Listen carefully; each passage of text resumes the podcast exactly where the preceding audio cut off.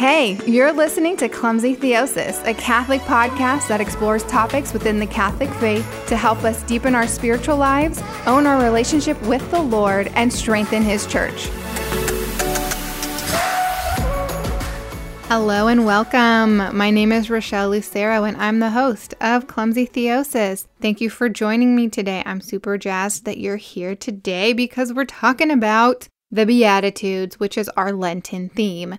But before we jump into that, I really want to give a warm thank you and just gesture of appreciation to Anthony and to Richard. These are the most recent donors to Clumsy Theosis. And if you feel like you have heard their names a number of times, you are right because they have taken it upon themselves to become monthly donors, even though I don't have a monthly donor platform, I guess um, set up. And so I am very grateful for their dedication to monthly sign on and send donations to Clumsy Theosis. This show is only possible because of the donations from listeners like all of you. So please, if you would like to get involved and help me to spread Clumsy Theosis, please consider making a donation. And you would make your donation by going to clumsytheosis.net. And then from there, you just click the word donate in the menu. All right, and one more thing, I want to remind you that Clumsy Theosis does have a weekly email in which I send out one email per week. And in that email, I share that week's episode as well as other insider information.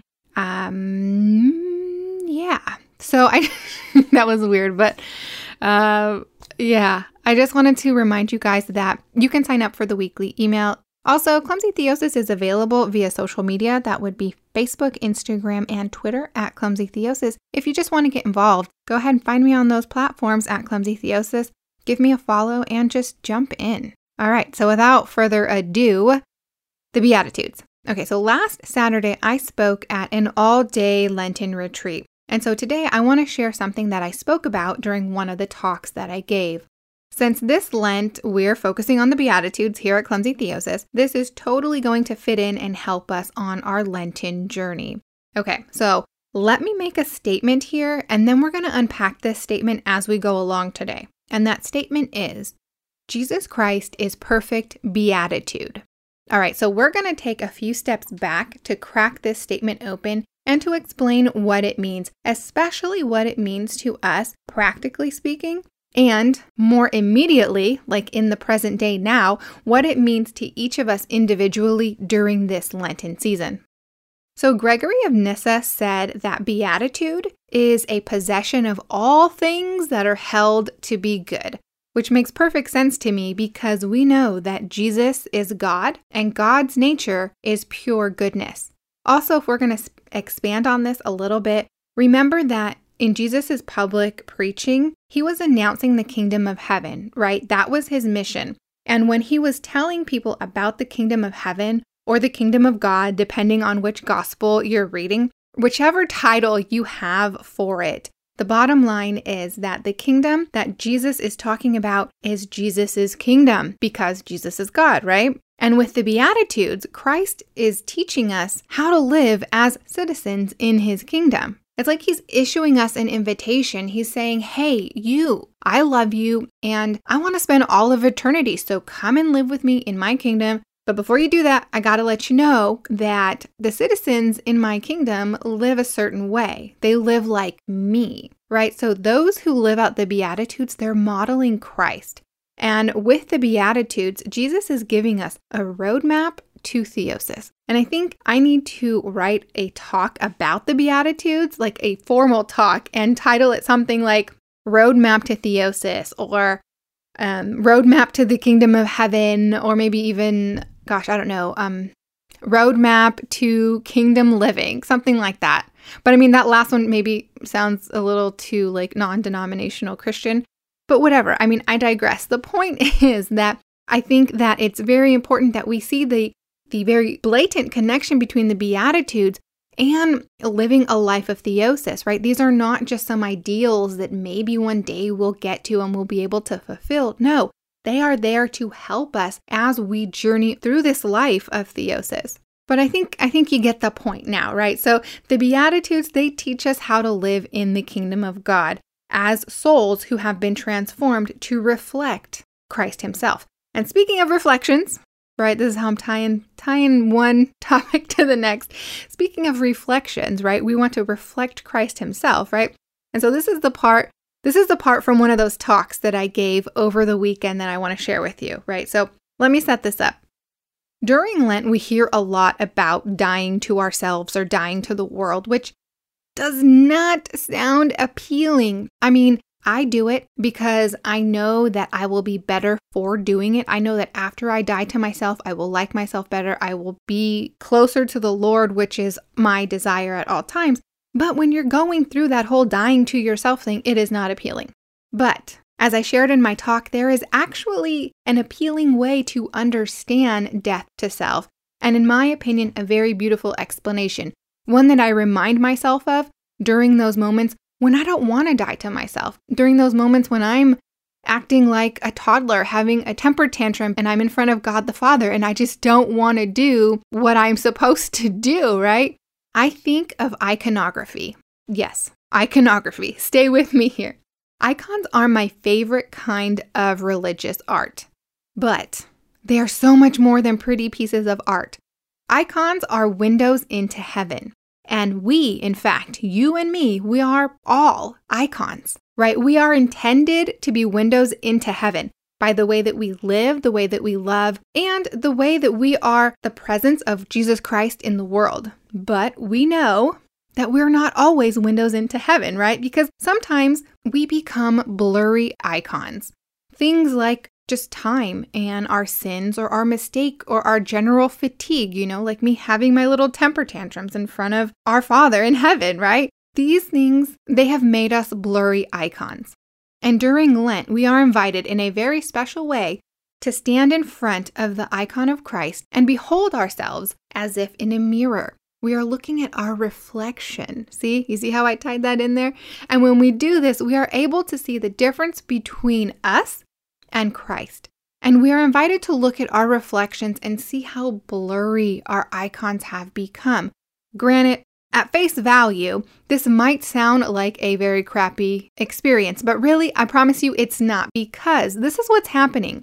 When we look at our reflection and our blurriness is being shown to us by the Lord, not because He wants to be like, mm, look at that. Look at all the ways that you've sinned. Look at all the ways that you've fallen. You're not good enough, blah, blah, blah, yada, yada, you know, all these negative lies. No, He is doing this because He wants to show us all the places within us that He is seeking to restore, to restore to be like Him.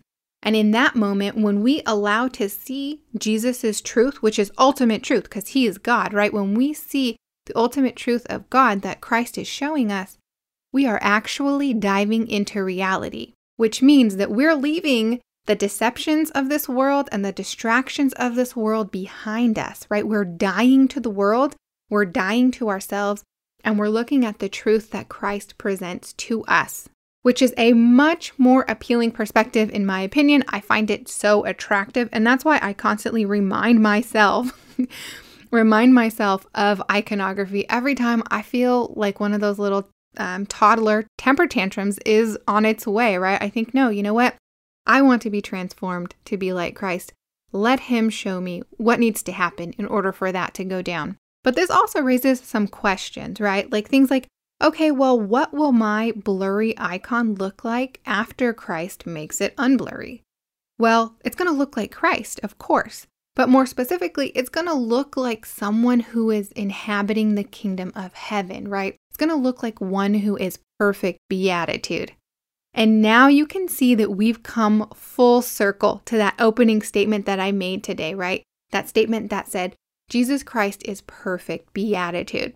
So now I have a question for you. Why does Jesus show us the blurry parts of our icon that he wishes to restore within us to his glory? Why does he show us these things? I mean, we, we've already covered that it's not to make us feel bad or to make us feel like, you know, we're just sucking at being Catholic or we're sucking at, you know, living the kingdom of heaven. It's because he's asking for our permission, he's asking for our cooperation. And a way that we can cooperate is via the Beatitudes. So let's look at the Beatitudes from the perspective of cooperating with Christ and doing some self evaluation with Him in front of His icon, right? So using His icon as a mirror and seeing our reflection and seeing all of the places within us that He wants to restore to His glory. So the Beatitudes, as we read in Matthew chapter 5, verses 1 through 16. So the first Beatitude Blessed are the poor in spirit, for theirs is the kingdom of heaven. To be poor in spirit is to be humble. It's to realize how utterly dependent on God we are for everything. And when we think of poverty, do we think of emptiness? I think of an emptiness that makes us perfect open vessels. And we're open vessels because we're ready to now receive God's will, right? We're ready to be filled with God's will. We've humbled ourselves and we have gotten rid of our will so that the Lord can fill us with His perfect will for our lives. But most importantly, being poor in spirit makes us able to accept our fallen nature. And then once we can see, yeah, there's a big difference between me and Christ, and then we can repent of those things that separate us from Him. And then when we've repented, we can allow Him then to lead us to conversion. And this is imperative. Being poor in spirit is imperative to true self reflection, right? You have to be humble so you can see the truth, so that you can turn from it, and then you can allow the Lord to bless you upon all of the other blessing that He's already giving to you because He's converting you, He's transforming you to the glory of heaven. And so it's important for us to ask ourselves are we humbled in the presence of the Lord? Do we just show up and say, Lord, just show me your truth? Or do we go in there with like a list of excuses or reasons or explanations, or we have to tell him the story of why we're this way or why this thing happened? Or do we just show up and say, Yes, this is my current state. Show me how I'm supposed to be. Show me what you want me to be and what you, with all of your grace, are going to transform within me it's a big question. I think a lot of us have a problem with that. I know I do. I, have to, I have to check myself a lot and, you know, stop explaining things to God because he already knows. He was he's been there through everything, you know what I mean? And then we also need to ask if we seek to be empty vessels to be filled with God's will. And this one was very difficult for me to accept. And sometimes I think I forget it, or maybe it's just like selective. I have a selective um, memory on certain things, and this is one of them. Sometimes we desire things for ourselves that are good and that are holy, but they are not God's will for us, which is kind of hard for us to grasp sometimes to think, like, why wouldn't the Lord want this for me? It's a good thing, it's a holy thing. But you know what? He wants something very unique for you, something that you might not be able to see at this moment in your life. But maybe in a week, a month, a year, a couple of years from now, you're to see, oh, wow, yeah, I followed the Lord's will and I am I have been blessed beyond blessed because of it. You know, and you can look back and say, yeah, if I would have demanded that the Lord give me my will, I would have ended up in a very different place. And I'm glad that I followed the Lord's will because the Lord's will is perfect for me. So, yeah, we need to meditate on this and ask Do I really seek to be an empty vessel? Lord, give me the grace to seek to be an empty vessel so that I can fulfill your will for me. Because we know deep down, we know that His will is perfect for us versus the things in this life that we're holding on to that He's like, just got to loosen your grip because I have something else, something better suited for you. And then the second beatitude is Blessed are those who mourn, for they shall be comforted. When it comes to the Beatitudes, St. Gregory of Nyssa, he saw them as building one upon the other. So Mourning comes after we've allowed ourselves to be poor in spirit, right? So, after we've become poor in spirit and we've humbled ourselves to let Christ transform us, we begin to ascend in holiness, right? So, the Lord is elevating us and we're becoming holier. And when we're being elevated, we now have a new vantage point. And from our new vantage point, our perspective is different, right? Because we're able to see the perfection of God a little bit more clearly because we're a little bit more holy, which is a good thing. But the downside to this, this is the reason why we mourn, is because when we're able to see God and his perfection more clearly and more fully, we are now able to see such a stark difference between fallen humanity and God's perfection. And so the reason that we mourn is considered a blessing because it creates in us a desire to be transformed by Christ, right? Because we can see now more clearly, since we started to grow in holiness, we can see the perfection of God a little bit more clearly, and then we can see the difference more clearly between the fallen nature of humanity and God's perfection, and we're like, oh my gosh, this is horrible. But the reason we feel that, like, that mourning sense is because we do not want that stark difference to exist. We want to be as close to the perfection of God as possible, right? And so that's the desire that comes that is considered blessed because once we have that desire to be more like Christ, we can surrender ourselves more fully and be like, look, just restore me to your image. So we have to ask ourselves, is this us? Are we ready? Are we honestly ready to see our reflections in Christ? Are we ready to trust that when we see our reflections in Christ, what He shows us is only being shown to us because He wants to restore what is fallen and broken within us to glory, to something that we could never achieve on our own, right? We have to ask, are we ready for that? Do we trust that? And if we don't, and if we're not ready, why not? And I hate to do this, as you can see, we've kind of run out of time a little bit today. So we're going to have to pick up the rest of the Beatitudes in next week's episode. And I don't think that's a bad thing. I mean, we needed to set this foundation. We needed to talk about the um, connection between iconography and dying to ourselves, and the connection between that and the Beatitudes, which we're covering this Lent. It paints a elaborate spiritual picture of what's going on and what the Lord is calling us to do this Lent. And also, I think that these two Beatitudes, these are foundational in order for us to explore the other ones more deeply and more fully. So, throughout this week, I invite you to meditate on both of these two Beatitudes and ask yourself these questions that I brought up. Um, what I'm going to do is I'm going to sit in front of an icon of Christ. You can do that, or sit in front of the Eucharist or a crucifix, um, and just look at the Lord and say, Speak, Lord, your servant is listening, just like the prophet Samuel did.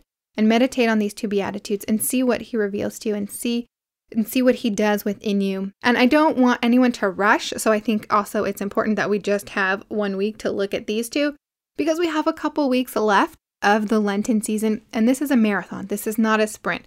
This is about really digging deep and letting the Lord work within us to uproot things that need to be uprooted so we can repent from them so that He can come in and, you know, work His mystical grace within us and transform us.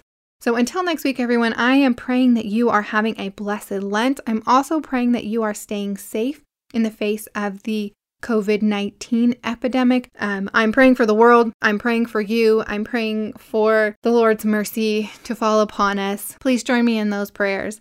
And you can reach out to me on Facebook, Instagram, and Twitter at Clumsy Theosis. And on a very serious note, if you enjoyed this episode, if you learned anything, if you felt challenged or inspired, or it was just a pleasant experience in any way for you, I want to ask you if you would please share this episode with a friend. You can do that via text message, email, social media. It really helps out the ministry. It helps spread the word of what we're doing. And more importantly, it reminds and even informs people that they have been invited to live a life of theosis so that they can live out the glory of heaven and build up the church here on earth and in heaven. And if that is not a good enough reason for you to share clumsy theosis, then I have no idea what will persuade you. Until next week, everyone, peace out. Thank you for tuning in to Clumsy Theosis. I'm so happy that you've been able to hang out. If you want to learn more about Clumsy Theosis, you are more than welcome to visit my website, clumsytheosis.net. From clumsytheosis.net, you will also be able to contact me if you're interested in booking me as a speaker, or if you're just feeling generous and you'd like to make a donation. Remember that together we can transform the world by letting the Lord transform us.